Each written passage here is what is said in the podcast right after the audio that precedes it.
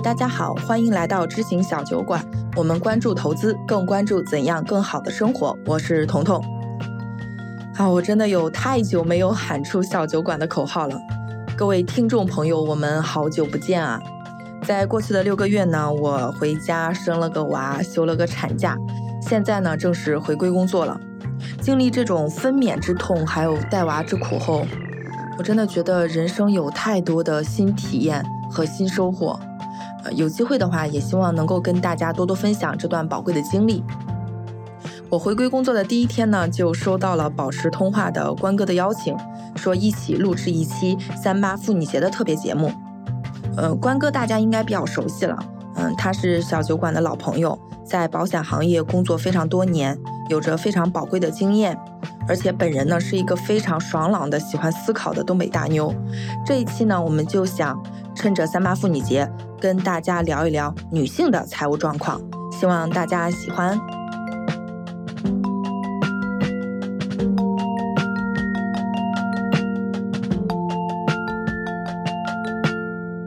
Hello，大家好，我是关哥，欢迎收听保持通话。嗯，所以其实我和彤彤来聊这个话题，我就觉得挺好的。嗯，彤彤是不是独生子女？对，你是有弟弟？对我有弟弟，对吧？然后呢？但是你是一个非常典型的职场女性，我觉得工作我还是很有热情的。然后呢，现在也是结婚生娃啊，升级当妈妈了。然后同时呢，你也是一直在外地工作和生活，就不在老家。对，是的，对。然后我呢，嗯，我大家可能比较熟一点，我我给自己定义是二线做题家，小镇算不上，但我是二线做题家。然后我是独生子女啊，东北的嘛，独生子女。嗯，但是我有很多一线城市的生活经验，然后嗯，我也是多年的职场女性嘛，我结婚生子就比你早一些，我娃现在已经八岁了，嗯，所以你看咱们俩有共同的地方，也有一些不同的地方，但是呃，从女性身份这个角度来讲，我们的角色其实都相对来讲还是比较多一点的，对吧？是，呃，是我们自己，然后呢是女儿，你是姐姐，然后同时是妻子，是母亲，也是一个工作的同事，对。所以，其实我们这些标签和身份，让我们从更多的角度去看到女性在财务这件事情上，可能有一些和男性肯定是不同的一些特点，对吧？是的，嗯嗯，我举最简单的例子啊，就拿保险举例，比如说重疾险，女性的费率是要比男性便宜的。嗯，我特地去找了一个例子算一下啊，比如说达期都是三十岁的男性或者女性，然后呢保五十万的重疾保额，那么三十年交费保终身。不选那些乱七八糟的，就保一个基本保额。同样，就所有条件都一样，只有性别不一样的条件的情况下，男性是一年五千二百五十块钱，嗯，女性是四千八百八十五，嗯，差个三四百块钱。但如果是加了身故责任，男性是八千零四十块钱，女性就是七千三百六十五块钱。嗯，前面那个差多少呢？差百分之七点四，后面加了身故责任的呢，是差了百分之九点一六，就将近百分之十。其实背后就是女性和男性的一些性别生理上的一些特点，比如说，呃，从这个重疾的发生率和身故的这个发生率的这个角度来讲的话，可能性性别上已经就会有一些区别了。男性的重大疾病的发病率和死亡率应该高于女性，对吧？对，赔付的风险应该是更高。对，包括意外。嗯，我再举一个那个寿险定期寿的例子，就更好的能够展现这个问题了。就同样是一个定期寿险啊，三十岁的人买。保三十年，交三十年，一百万的保额不算多吧？嗯，男性需要一年一千零五块钱，女性一年你知道多少钱吗？只要五百三十四，便宜这么多吗？几乎是差一倍。我知道第一点，但是就是没有说是特别关注这个数据到底差有多少，这还挺大的。所以大家就能看出来，就是女性她有一些特点呢，嗯，确实是客观存在的。然后这个区别呢，就是关键，我们就看有什么样的区别，包括说我们女性到底怎么样来安排财务，其实也是要先了解女性本身自己有什么特点，然后再有针对性的去做这个安排，对吧？对，我觉得平常这个思维，这个话题可能在很多地方都是浸润到的，但是没有好好的拿出来去把它整合在一起，所以在想说，哎，女性到底会有什么特点？我想说，哎，那可能是从两个方面来讲的，就比较表层的是生理方面的。就咱咱们刚才体现出来的生病呀，然后倾向呀，包括寿命会比较长，这都是女性的生理特点。但是同时，也是咱们俩共同面对的一个事情，就是女性是要承担什么呢？就是生育和哺乳的。对，它有这么一个可能的一个过程。当然说这个是个人选择，但一定对啊，就有很多人还是要经历这样的一个过程的。那这个过程实际上跟财务有很大的关系。呃，对，生不生其实是自己的自由，是女性的自由。但是选择生育的那部分女性，她其实要面临的更多财务上的一些困境也好，或者说问题，需要呃，真的是需要考虑。对，要考虑的，因为这是对女性来讲比较艰难的一个时间段。嗯，彤 彤，彤彤刚刚刚刚经历过这个时间段。刚刚我们在录播课开始之前，我还跟关哥说：“我说如果你要是年前找我的话，我大概会在你的播客里哭一场。”我觉得就后悔应该早点找你，就把你当时的那个状态真实的记录下来。对，那个时候是挺崩溃的，说实话，因为你激素水平在，而且确实对，而且你完全封闭。我这么爱出去的人，就是将近有六个月的时间，就几乎不出门，双重枷锁嘛。我我每天六点的时候，就天一黑的时候，我看着外面的太阳落下去，我就抱着我家孩子，然后我自己心里边就会悠悠的说一句：“又一天。”嗯嗯嗯。因为你跟孩子需要慢慢的磨合，对，呃，然后你自己内心呢，其实又非常的渴望能够做一些事情，跟世界有连接。对，但我现在上班了，我就很快乐啦，所以工作很重要。虽然我也很累，我现在也很累。比如说，就像我们现在在录这期播客，我也跟你讲，我说如果孩子醒了，嗯，他因为我家孩子现在还不太接受奶粉，所以我还需要喂他，然后喂母乳嘛。那我可能在工作过程中，我可能随时会被这样的事情给打断。嗯，但是我还是很快乐的。我们家阿姐跟我说，就是我们家阿姨这边叫阿姐。嗯，我们阿姐说，你这两天上班以后，我感觉你状态跟之前完全不一样。你就应该上班，你很快乐。我说，我感受到了。对呀，我一上班，我干了好多事情啊。就是我自己工作上，因为接的原来的一些工作，我自己干了很多事情，我就觉得很快乐。我也熬夜，我晚上还得熬夜喂奶嘛，累是累啊，累当然是累的，但是也觉得还是很快乐的。就是反正也挺自由，我就觉得啊，有人交流，有事情去做，是的，呃，跟外界有沟通，保持联系就挺好，在发挥你的价值。对。但这个东西就说到一个很现实的问题，就是关于钱的。比如说，你如果没有老人去帮衬的话，你很有可能在养育孩子这个时间，如果你想兼顾家庭、兼顾你的工作，很大概率你其实是要付费一大部分钱给这个阿姨啊这些，你没有办法换劳动力。对，而且有很多人他未必能在生育或者哺乳期间是有工作的，那本身对生活。支出来源也要考虑一下的，对，所以其实你看，就是彤彤现身说法了。嗯，女性在生育和哺乳期，包括甚至未来的这个养育期阶段，可能会遇到的一些很现实的一些问题。然后这个问题就，如果说我们财务上不用担心，财务上有能力的话，其实是可以部分的帮我们去降低和减轻这些问题的。这个是非常现实的。哎，钱不能解决所有的问题。你不能说我花钱雇阿姨呢，就真的一点不用操心的，也不存在的。然后生理之上，其实还有一些社会性质上的一些区别，比如说女性往往呢，人生当中的工作时间是更短的，退休是比较早的。当然，我们提到这个就要 Q 到延迟退休，对吗？如果是九零后啊，就可能统一的就是六六十五岁了。但是以目前现在来看的话，大家还都是五十五十五岁退休嘛，所以天然的女性工作的时间，就这种工作的时间是要更短的。而且同时，呃，其实现在还是有很多同工不同酬的情况存在的。对，就女性女性的薪资水平还是比较低的，这也是存在的。对，还有一个我觉得大家不知道能不能体会到的一个区别，女性受到家庭的这种资金上的资助也相对偏少。我觉得还有一个是。呃，女性天然的可能会在家庭上的牺牲也会更多一点，更愿意成为那个牺牲的人。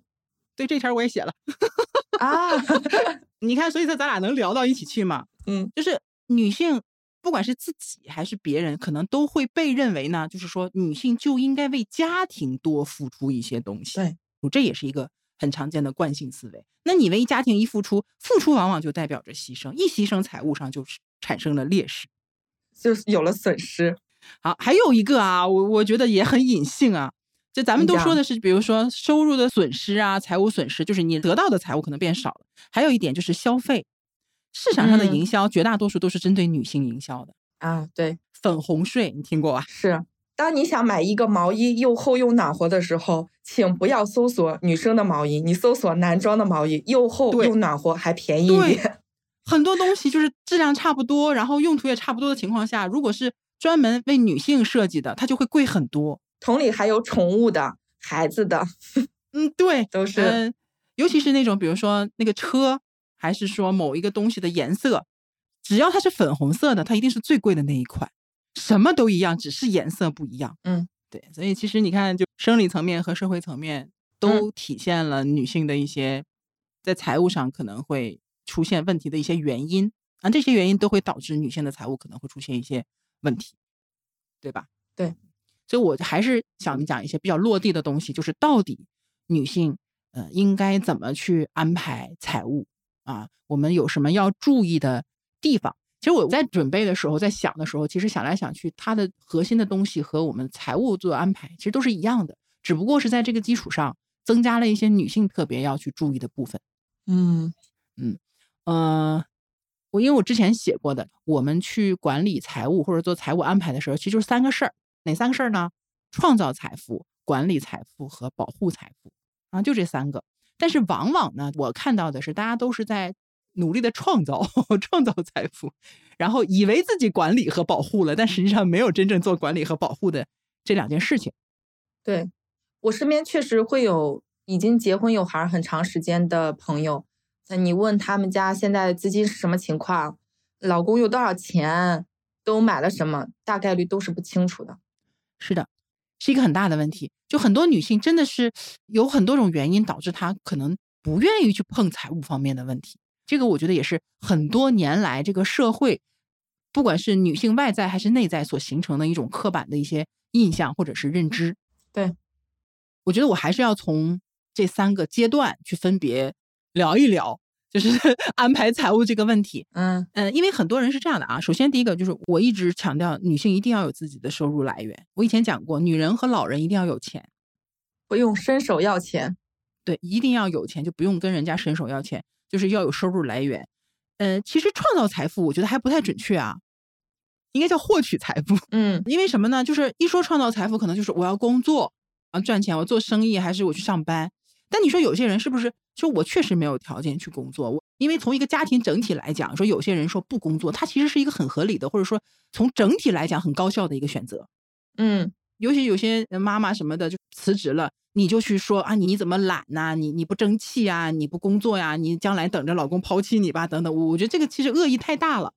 嗯，有些抉择，我觉得是从他那个当下的选择来看，我觉得其实没有问题。所以你说这些人他创造财富吗？他至少他不直接的创造财富，但是他可能作为创造财富背后的支撑的那个人存在，他是间接的创造财富。那么他应不应该从另外一个人的手里获取属于他的那部分财富？其实是应该的。那么有没有收入来源和有多少收入，它其实很大程度上和一个人的基本能力它是挂钩的。那这个能力其实或者说他拥有的东西分两类啊，我觉得大家要有这个概念啊。第一呢，有一种叫做有形资产，嗯，比如说房产、商铺、车子，嗯呃，车子不算，车子只有资产，对，车子这个一定要分得很清楚，车子不是资产，车子它。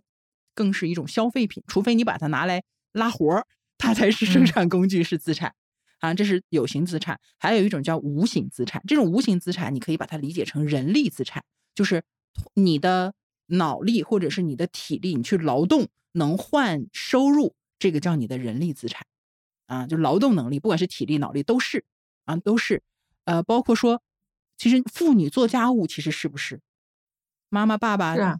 不光是妇女了，男的做家务其实也是。但是如果你要把它变成资产，就是你要把它转化为收入，它才能是一种资产，你才是你的人力资产啊。要把它转化为收入，而这个收入，大家的收入其实也是分向三个方向的啊。你看我说对不对哈？你可以你可以按照你的情况对应一下。就是人的收入，你你拿回来之后，首先你会有消费，对啊，吃喝拉撒，然后啊买包买衣服，这都是消费。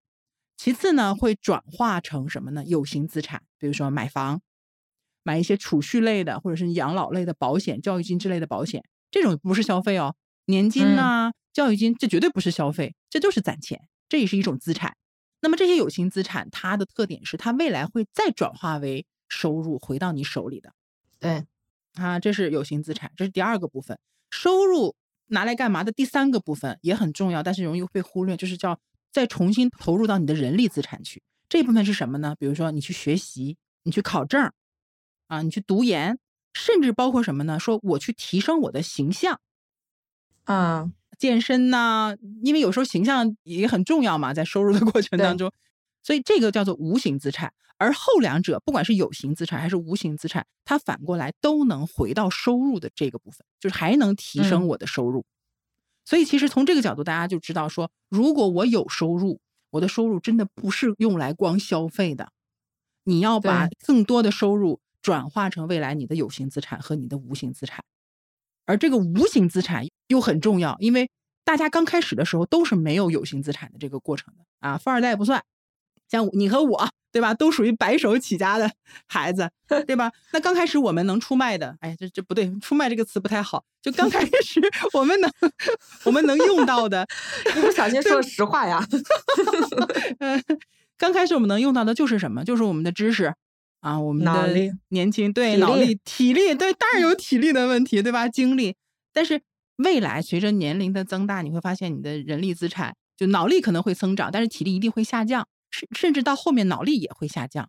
所以其实，在正常的一个就是财务规划当中，它是有这方面的很详细的一些论文呐、或者分析，它是存在的，就是这种人力资产和呃有形资产的一个转化啊，大家有这个概念。所以结论是什么呢？就是年轻的时候一定要好好投资自己，要把自己的人力资产这个部分要提上来，因为人力资产的效率是不一样的，效率是不一嗯样的、啊。这是无形资产，也就是人力资产，要投资自己，就多学习，别光买包。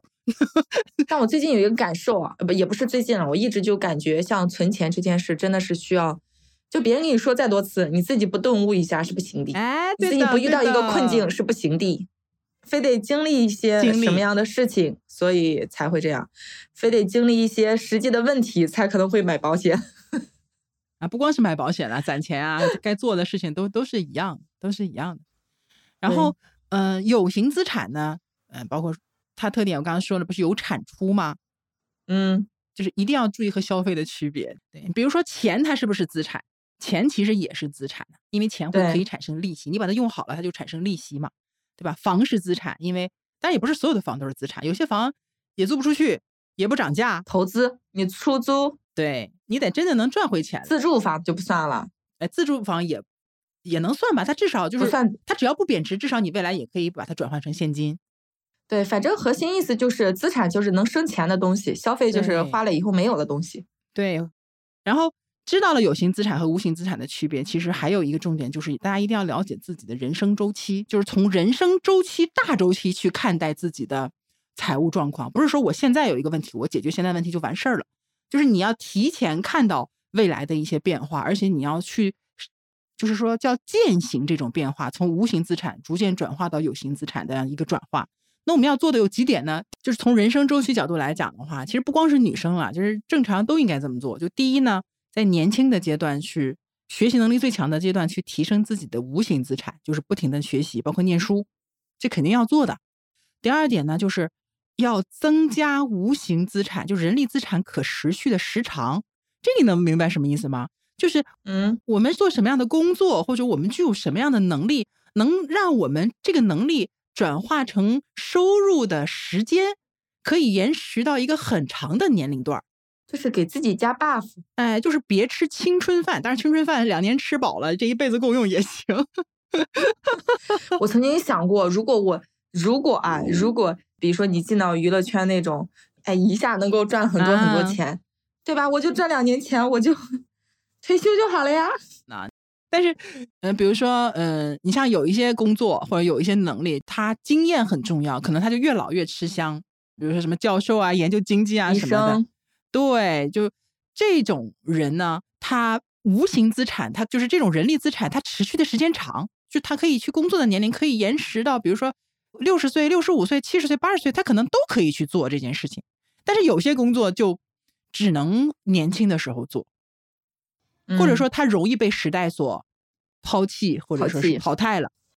对，所以这个也不是说我现在就能决定我做什么行业，我可能就能干的时间比较长。他这个就是需要你不断动态的，就是不断的在学习，然后调整自己的职业发展道路了。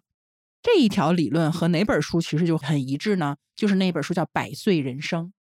哦，对，那本书对我启发很大。它里面就是有这个理论，就是职业发展也是动态的，人也不是一辈子就只能干一类工作，然后你也可以不断的去积累和发掘自己新的能力范围之类的东西。啊，但是方向就是呃把可持续时间给增长。然后第三点就是我刚才提到的，嗯，提高我们人力资产转化的效率。其实简单讲就是你工资高和工资低呗，对吧？单位时间你赚更多的钱，这不效率就提高了吗？那你怎么做到呢？就还是往前就往前找呗，学习呗，努力呗，然后加一点运气和机遇呗。太难了。哎，不是，就人生啥事儿不难呢？人生啥事儿不难？生来苦难啊！我自己很喜欢梁永安的那本书。嗯，阅读、爱情、游历。嗯，我觉得那本书让我非常的治愈，就是他去讲，嗯，为什么现代人是这样的一种现状，他就是把当代年轻人的这种小命运放到历史大背景下去考虑，会去讲我们国家现在所处的阶段，呃，转变的一个阶段，所以导致很多年轻人他就被迫在这种历史潮流中，你就是要面对这样的一个选择。它不是种豆得豆，种瓜得瓜，它是需要你真的不断的去创造。对，因为没有答案，因为上一代他们生活他们是有答案的，但是我们这一代是没有答案的。所以，呃，往好的想，你可以人生具有非常广泛的意义，你可以做任何自己想做的事情，但同时你也要真的是回到自己，重新去问自己想做什么样的人，自己想过怎么样的生活，这本身就是一个很难很难的课题。我所以，我现在就会觉得。哎，如果你要说正能量一点，我觉得就是教授在书里边说的，就是你要去发现、去行动、去探索。嗯，呃，说不定哪条路就是通的，呃，不一定是很传统的。当然，我为什么会想到这个，是因为我觉得现在年轻人压力真的挺大的。我有一点，嗯，对我我能感受到，就是这种焦虑感。我也建议大家去看书，看书呢，看什么呢？就看一些跟历史相关的书，因为。我们所面临的这些所谓的转变，你在历史的洪流当中看都不叫事儿，而且没有什么新鲜的东西。甚至说，如果说你觉得现在很困难哈，很焦虑，很不容易，你可以再回头去看看过去上一代人、再上一代人，乃至几百年、几千年前的人，他们过的是什么样的一个生活？你对自己在人类整个历史当中，自己处在一个什么样的水平上，有一个相对更加客观的认知，也会。好一点，也会好一点。对，对，你看我刚才讲了这个创造财富，然后就是你说的管理财富了嘛？你先创造嘛，你不创造，你也得先有财富，你才能管理嘛，对吧？对呀，我真的非常鼓励，就是每一个有家庭的人，你好好看看你老公到底有多少钱，好好算一算，管管钱，很开心的。我跟你讲，一定有人去讲说，我不结婚就没有这些操心事儿了。可以啊，这都是自己选择。但是你单身，你也比如说你要准备自己养老的钱，对吧？你要准备你，你未来你你单身，你也可以有买房的需求，你也可以有旅居的需求，你也可以有想去呃环游世界什么的。对，所以我觉得财务问题普遍存在，普遍存在，只不过不同的选择带来的是不同阶段的不同类型的财务问题。而且就算像咱们有了孩子的，怎么的还能不考虑养老吗？指望孩子给咱俩养老吗？开什么玩笑，对吗？呃，对。就说这些，并不是说是我们指望孩子养老，我们没有指望。我我对我孩子，所有你就就快快乐乐。可能上学以后呢，是会要求更多一些的。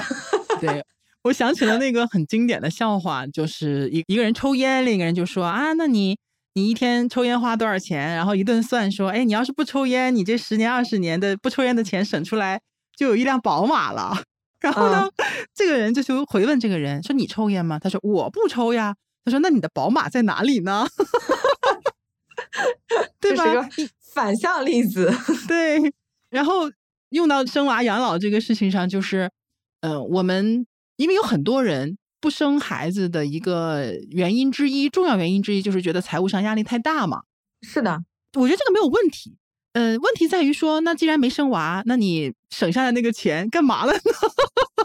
推荐一期我们，呃，我之前和野谈钱还有石锦，呃，野大的一个读者，呃，聊过一期，生了娃财务就不能自由了嘛？那期我觉得石锦的一些方法也蛮好的，夹带一下私货，没问题。就是这些话题，我觉得不是说多难或者多费劲，而是大家有时候可能就没往那上面多想。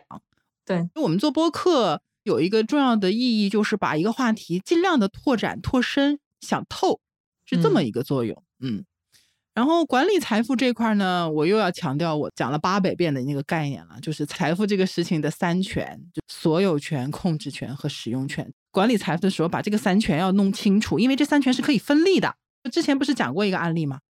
就是姐姐能挣，挣了有什么用？都被他妈要去给弟弟了，嗯，对吧？你有创造财富的能力，但是如果管理财富管理不好，你只是给他人做嫁衣啊。呃，你的三权再科普一下。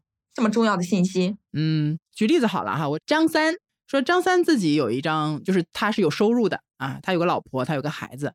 那张三的工资卡里的工资，呃，从正常角度来讲，你所有权应该是张三的。那当然从法律角度来讲是夫妻共有的，对吧？对啊，这个叫所有权，所有权更侧重于法律层面，它是属于谁的？属于张三。对，属于张三，或者严谨一点是张三和太太共同所有的。嗯，对，嗯。但是这张工资卡在张三太太手里，这个很常见，女的管钱。那么这个钱怎么用，控制权就在张三的太太手里面。对，这叫控制权。你看，所有权和控制权是不是已经分离了？对，哎，控制权更注重的是实际的操作是谁来做的。对，还有最后一个使用权，或者也可以叫受益权。说张三今年发了五万块钱年终奖啊，所有权是谁的？张三的，但是使用权在太太那里。太太拿这五万块钱给孩子买了个钢琴吧。嗯，受益是谁受益？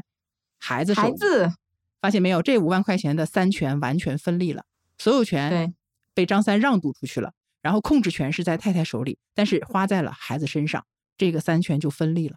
所以大家如果是你要管理财富，一定要搞清楚，就是说所有权千万不要随意的让渡。嗯，比如说房子，比如说什么东西是谁名下，因为国家法律是对个人财物是有保护的。你所有权只要没让出去，从法律，但是当然这是最低的一个层面，法律层面就是它就就应该是你的。那么控制权就是我们要牢牢把握住这个钱能花不能花，给谁花什么的，这个是你要把握住的。别你的钱你自己控制不了，你只能是替别人赚钱了，相当于啊被别人剥削了。那么使用权就是更偏重于这个钱花了的结果是在谁身上。对，很多女性是这样子的，我虽然管钱，但我不花在自己身上。嗯。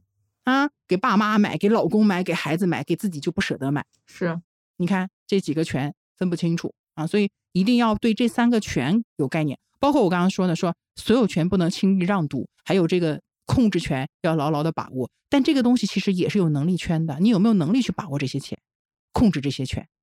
所以这个时候，你看为什么说有保险有作用，信托有作用，就是因为有很多人他的能力。管理财富的能力是匹配不上他管理的这些财富的，那这个时候你说你让别人管又又不愿意，所以就是要用这些金融工具或者说财务工具去解决这些问题。你这个就让我想到有一个坑，其实需要规避一下，就是为伴侣去担保签署这种贷款协议。对的，这个就是保护财富的其中的一条重要的内容了。对，就是我觉得所有人不论男女，一定要把爱情和钱。亲情和钱，友谊和钱区分来看，就是你可以帮忙，可以借钱，但是量力而行，不要把自己搭进去。对，先爱自己。对，所以管理财富嘛，然后管理财富有很多可以落地的东西。其实我我也是很想聊这些落地的东西的，比如说我们之前聊记账就很落地。是，嗯，我今天跟小梦去聊嘛，就讲说大家现在焦虑延迟退休、焦虑养老的事儿，这个那个焦虑的都不行了。我说你焦虑有什么用呢？你连账都不记，你焦虑养老有什么用呢？你连自己花钱都没数，你光焦虑有什么用呢？我我这一点我真的可以夸夸我自己。我哎呦，又哭了吗？是是，哎，去喂呀，快去喂呀！哎呀，啊好，快去喂呀！你去吧，去吧，去吧。哎，拿了宝贝，我抱进来了。我这几个有点长，你怎么又怎么又哼了起来？不应该是乐呀，你。吃好了呀。他嘴巴里就是这个，我知道他饿了，一模一好，我给他喂一下，对，然后大家吃。好的好的。吃点饿了，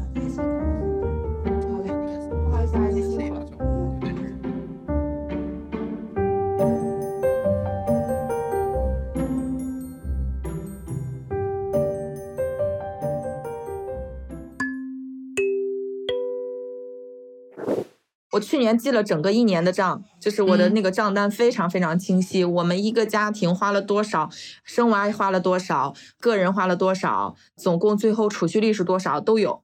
就完以后，这个就很好，就是我今年做这个预算的时候就特别容易了。对我就做年预算了，就不用做对呃月预算。对年预算会更整体、更准确一点。所以你看记账很有用，真的很有很有用。它就是你会非常清晰自己的。一个收入和消费的一个情况，它是你控制家庭财务的一个，像是一个什么，就是必备的一个东西。你都不清楚，你怎么去控制啊？嗯，对吧？你都不清楚，就没法控制啊。这是第一个，就是我们记账这个也之前那一期就收听量也挺高的，就大家的反馈也挺多的，有很多的非常细节的东西是可以给大家去参考的。这是第一步。嗯，你记账，我也记账。你说咱俩有的聊嘛？咱俩很多的财务财务理念其实都是一样的。是。啊 然后第二个，我是觉得说，也是一个比较隐性的啊，就是大家要理清自己的财务目标。嗯，你得有目标，而且是一个清晰的目标。你是三年后想换个房，还是说你这笔钱想存给孩子将来上学用，还是说我是要把这笔钱去作为一个未来退休的一个补充？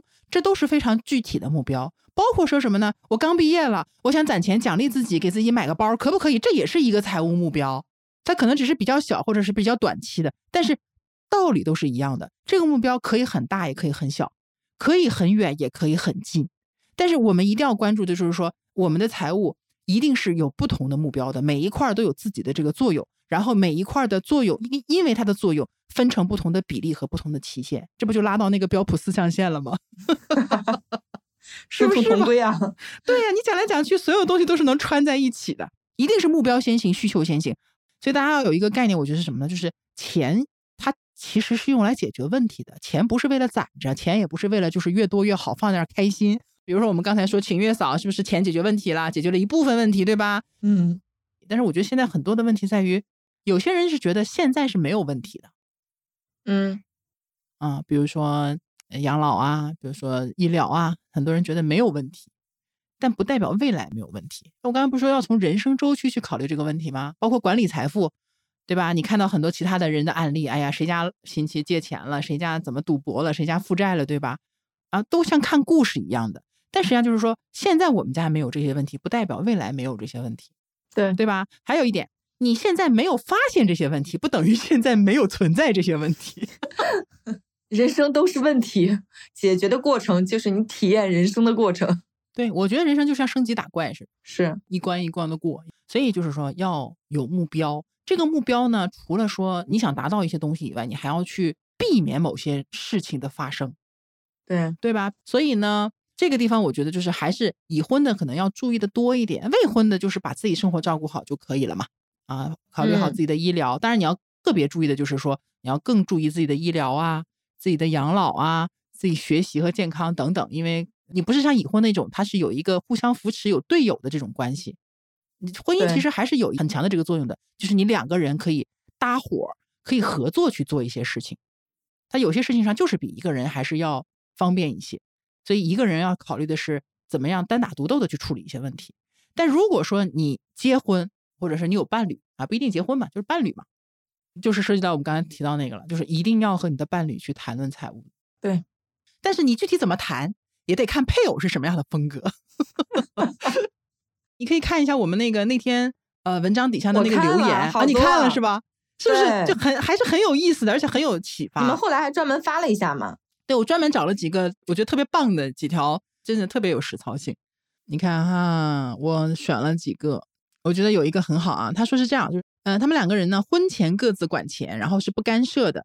但是从他们两个彼此确认有结婚的意向之后呢，就开始设立共同基金，然后每个月放钱进去。女生呢这边来管账，但是收入和支出都会去通知对方。嗯，呃，婚后第一年呢是保持了这个状态，但是呢，也会盘点双方目前的一个大概的资金情况。但是从某一天开始，她老公就主动上交了大部分的收入，只要是有收入到账了，就转账给他打理，然后自己留一部分零花，还有交社保，然后大头呢都是他太太来管。他呢每个月都去做 Excel 去统计总资产，一开始是记账收入支出他都放，但是对方觉得太麻烦了，然后有点隐私，就不做这个操作了。他就是做总资产的这个 Excel 表格，他会对比说，哎，上个月和年初的资产是多了还是少了，是这么一个大概的了解。然后说已经实施了一年，现在进入第二年了。她老公看她说，哎，也成功攒钱了啊，所以也比较安心，就你继续管吧。啊，她的总结呢是，记账这件事情是可以逐渐建立双方的信任，然后管钱的账目透明，留有对方自由的空间；上交钱的呢，要对对方有信任，不要干涉对方如何打理。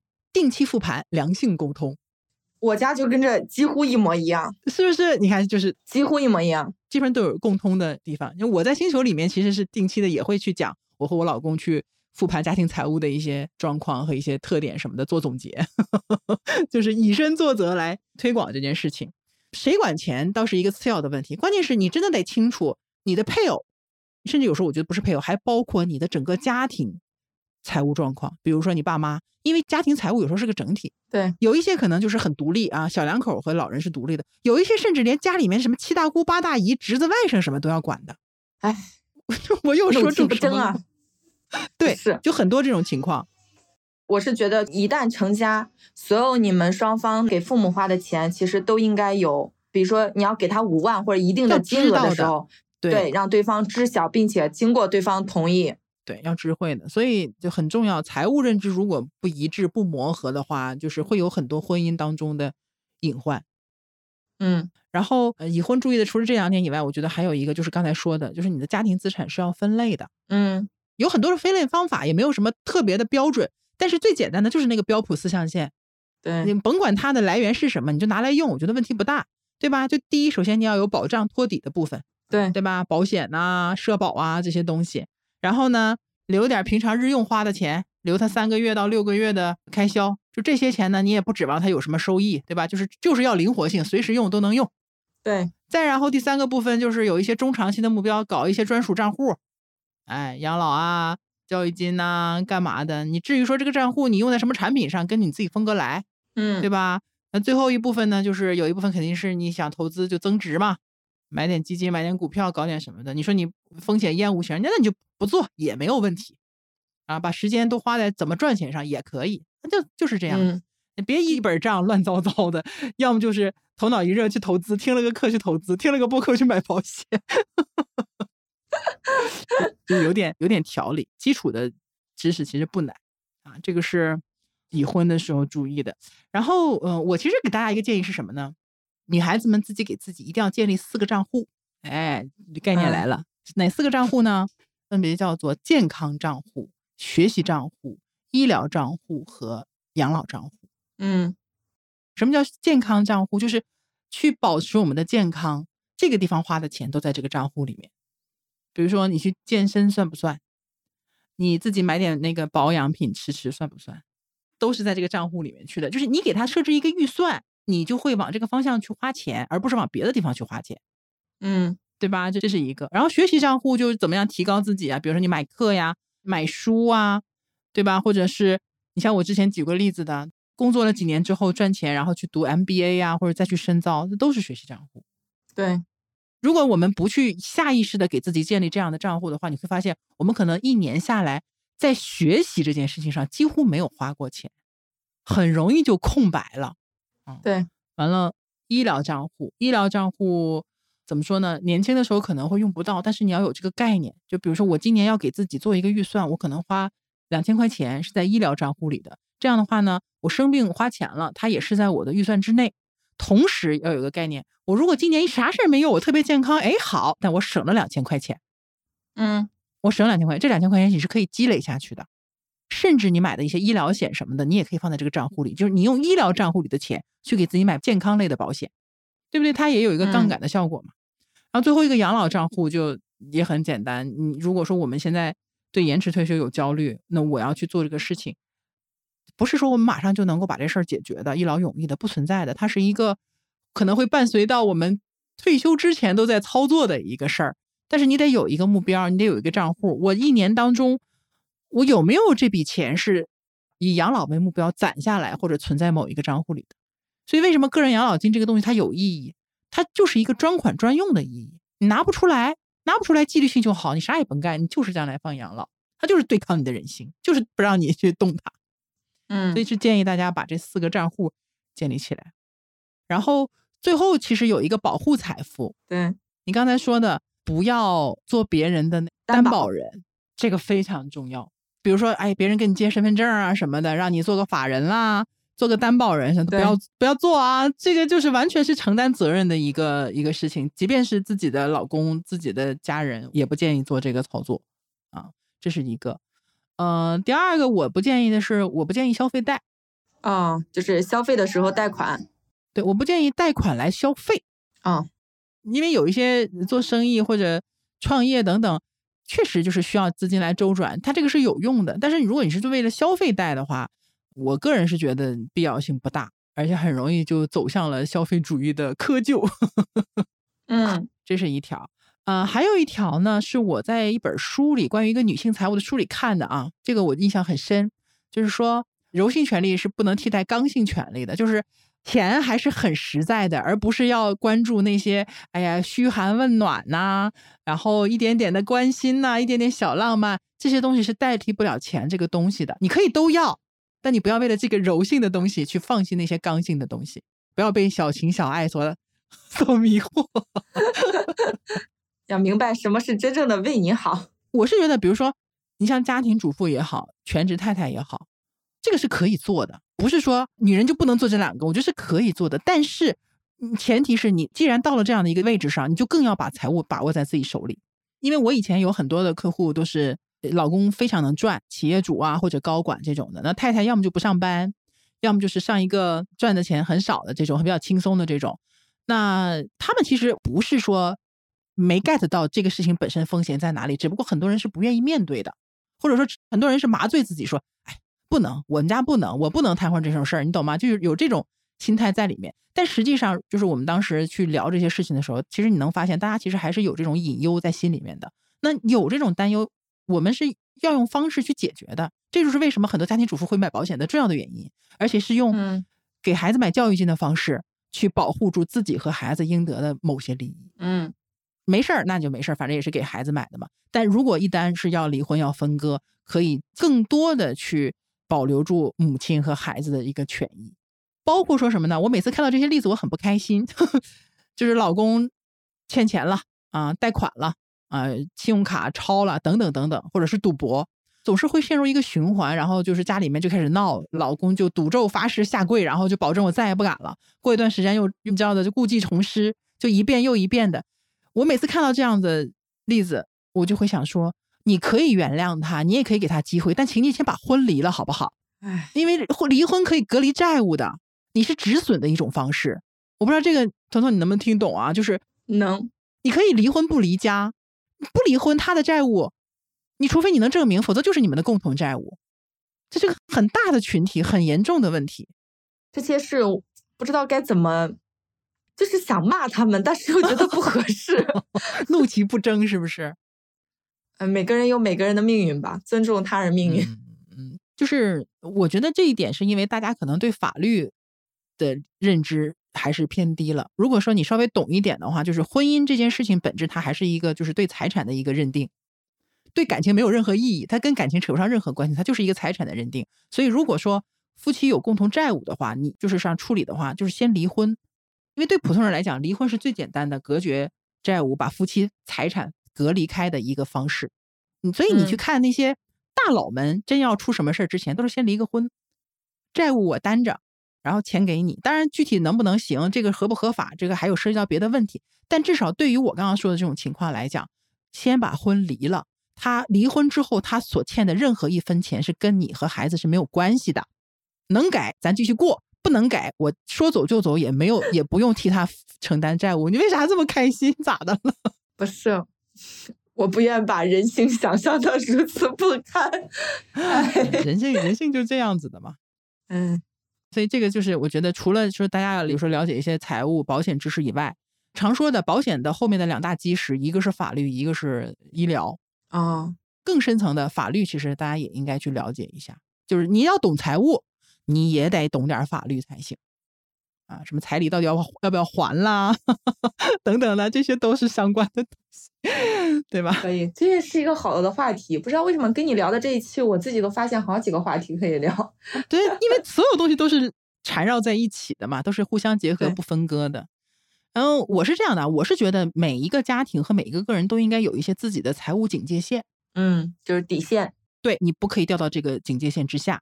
你比如说我个人啊，这个是我很早之前就已经定死的，就是我个人的财务警戒线就是没结婚的时候就是经济独立，我能养活我自己，嗯我嗯必须经济独立，我不伸手跟别人要钱啊。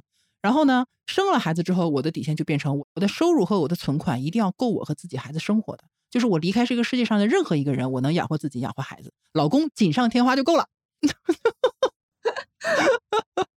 我对关嫂的要求是你经济要独立，那是新时代的经济独立的男谢谢性。您嘞。然后呢，呃，就是家庭这块儿的底线我也讲过的哈，我家有三条财务红线。第一条就是我一定要保证我们家的存量资产能够保证我们家两年的支出，如果不够，我会很慌，我就啊会很紧张，我就要开始做一些什么事情了。啊，这是第一条。第二条是我们家的投资比例是什么样的一个水平呢？就是全赔了，一分不剩，不影响我们家正常过日子。我觉得你这两个警戒线真的是挺好的一种思考方式。嗯，就是你要有底线，下有封底，上不封顶，日子过得好到没边儿是可以的，但是嗯不能掉到某一个水平之下。是是是，对啊，就是投资比例控制的非常有限啊，这是第二点。第三点呢，就是绝对不消费贷。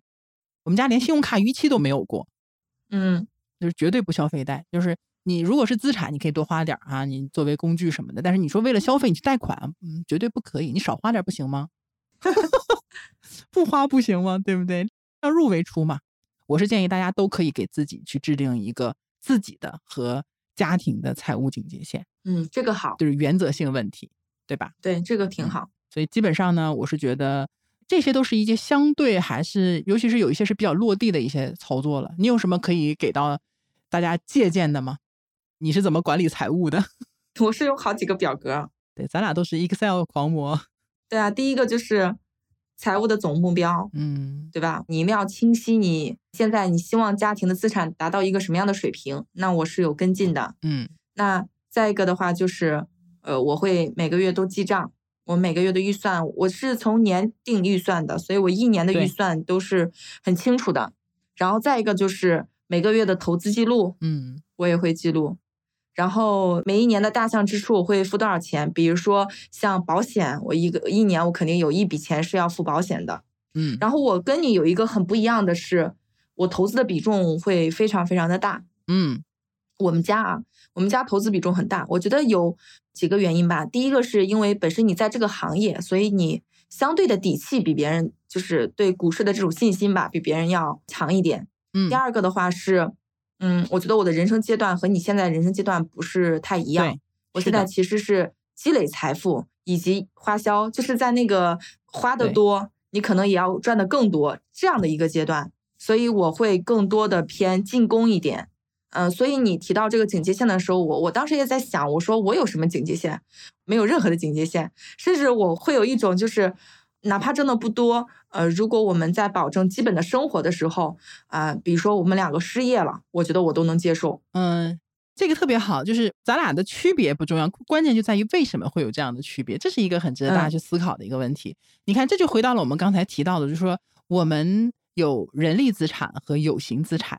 那对你来说，可能你的人力资产是要高于我的人力资产，对，所以对你来说，你可能你的警戒线可以放的低一点，就是因为你的人力资产还可以有很大的空间去产生新的价值。也也不一定。我呢知，道了，但是但是就是，我觉得我在你更拼搏的那个阶段，前期的那个阶段，对对，就像咱俩第一次见面，你说我从你身上看到了我的影子，对对，年轻我就自己在那儿，就是你说着，我这边就开始进行着这个这个记录各方面，等你结束了，这个东西就出来了。对。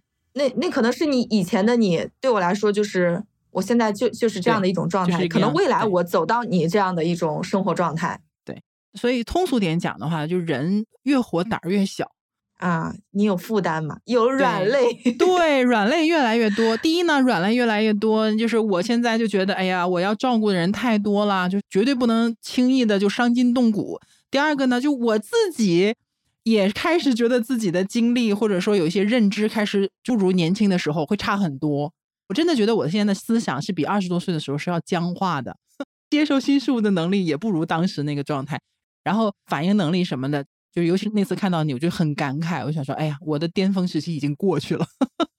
哎，没有了，我现在也是摸索阶段嘛。所以你现在其就是实是在，就对，咱俩其实路径看起来还是有一很多相似的地方，但只不过是在不同的阶段而已。所以这一点补充，我觉得也很有意义，就是要根据自己现在目前所处的阶段去来决定到底自己是一个什么样的风格，对吧？对对，所以这个还是挺有意思的，就是我们觉得还是有很多火花。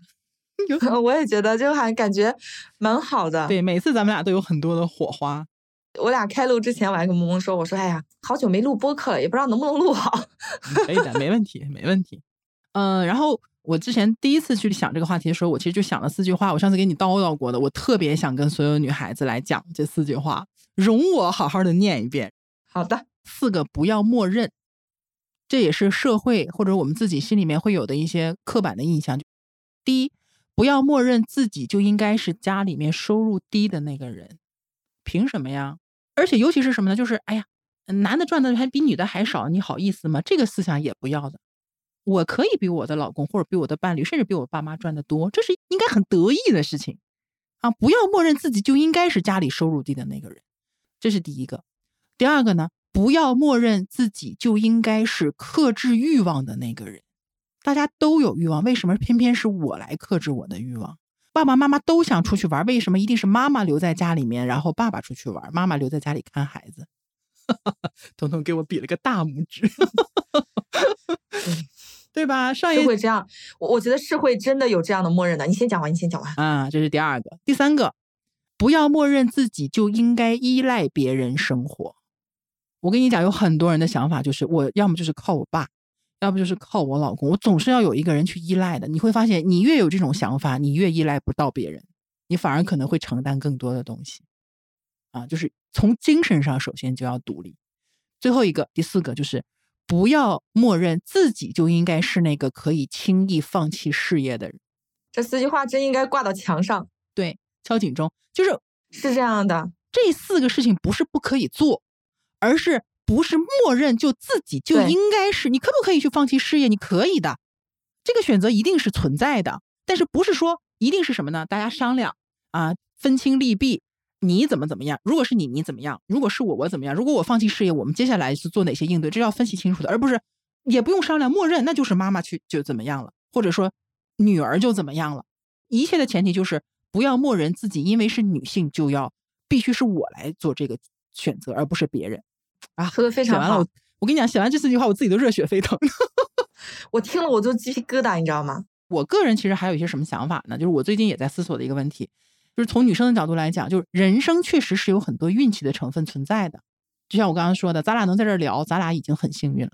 但是呢，人生不应该是只有运气的，不应该只被运气所决定。说你出生在一线城市，所以你以后才怎么怎么怎么样。我之所以过得不好，只是因为我没有出生在一线城市。你如果要比的话，没有边儿的，往上比也无数，往下比也没有底儿，对吧？你想能听播客的大部分的女孩子，可能都是呃受到了还不错的教育，对吧？也都还挺积极的去学习听播客嘛，对吧？也可能很爱思考。但是说我们做了这么多事情，并不是为了只变成一个更加精致的弱者，嗯，就是很多时候就会发现说，你学了那么多东西，最后就变成什么呢？就是我找了很多我不成功的原因，全部都合理化了，而且是看起来很精致的一些理论。然后呢，也不应该说我们最后就变成只会向外找原因，所有的问题都是外在的原因，都是来自于原生家庭，都是来自于我遭受到的不公平的待遇，都是来自于这个社会的不公平等等等等。我们其实应该有自己的主观能动性，也一定要向内寻找原因的。你总归能改嗯变自己的一些现状的，这是我的看法。我觉得前面那个讲的就是说，人生就是有很多的困难，而甚至是苦难，就好难。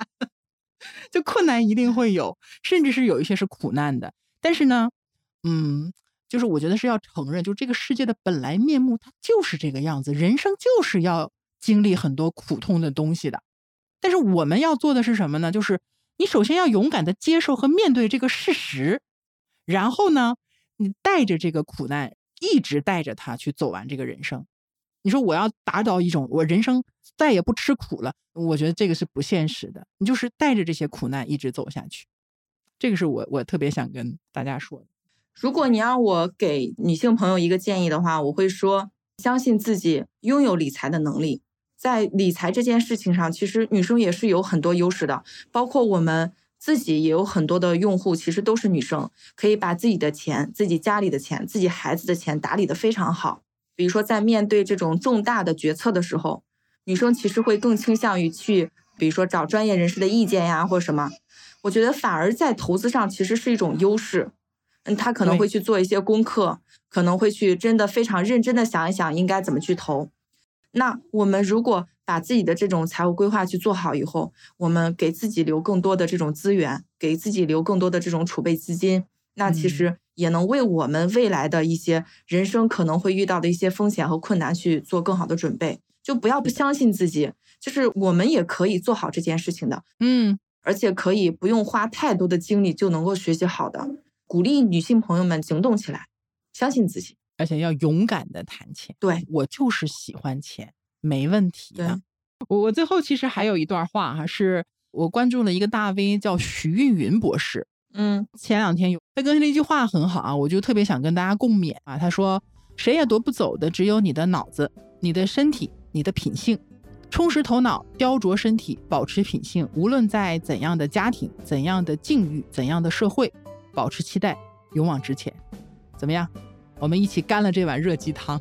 好的，那我也来结一个尾。嗯，我觉得作为女性吧，就是我们可以关心孩子，爱护家庭。”但是我们也要关心自己，关心财务。就是我觉得财务独立，你才能更好的照顾自己，照顾自己家庭，照顾好自己所有爱的人。所以呢，就是在这个三八妇女节之际哈，我们祝所有的女性朋友自由、快乐、富有、幸福。对对，永远有选择，永远自己做选择。对。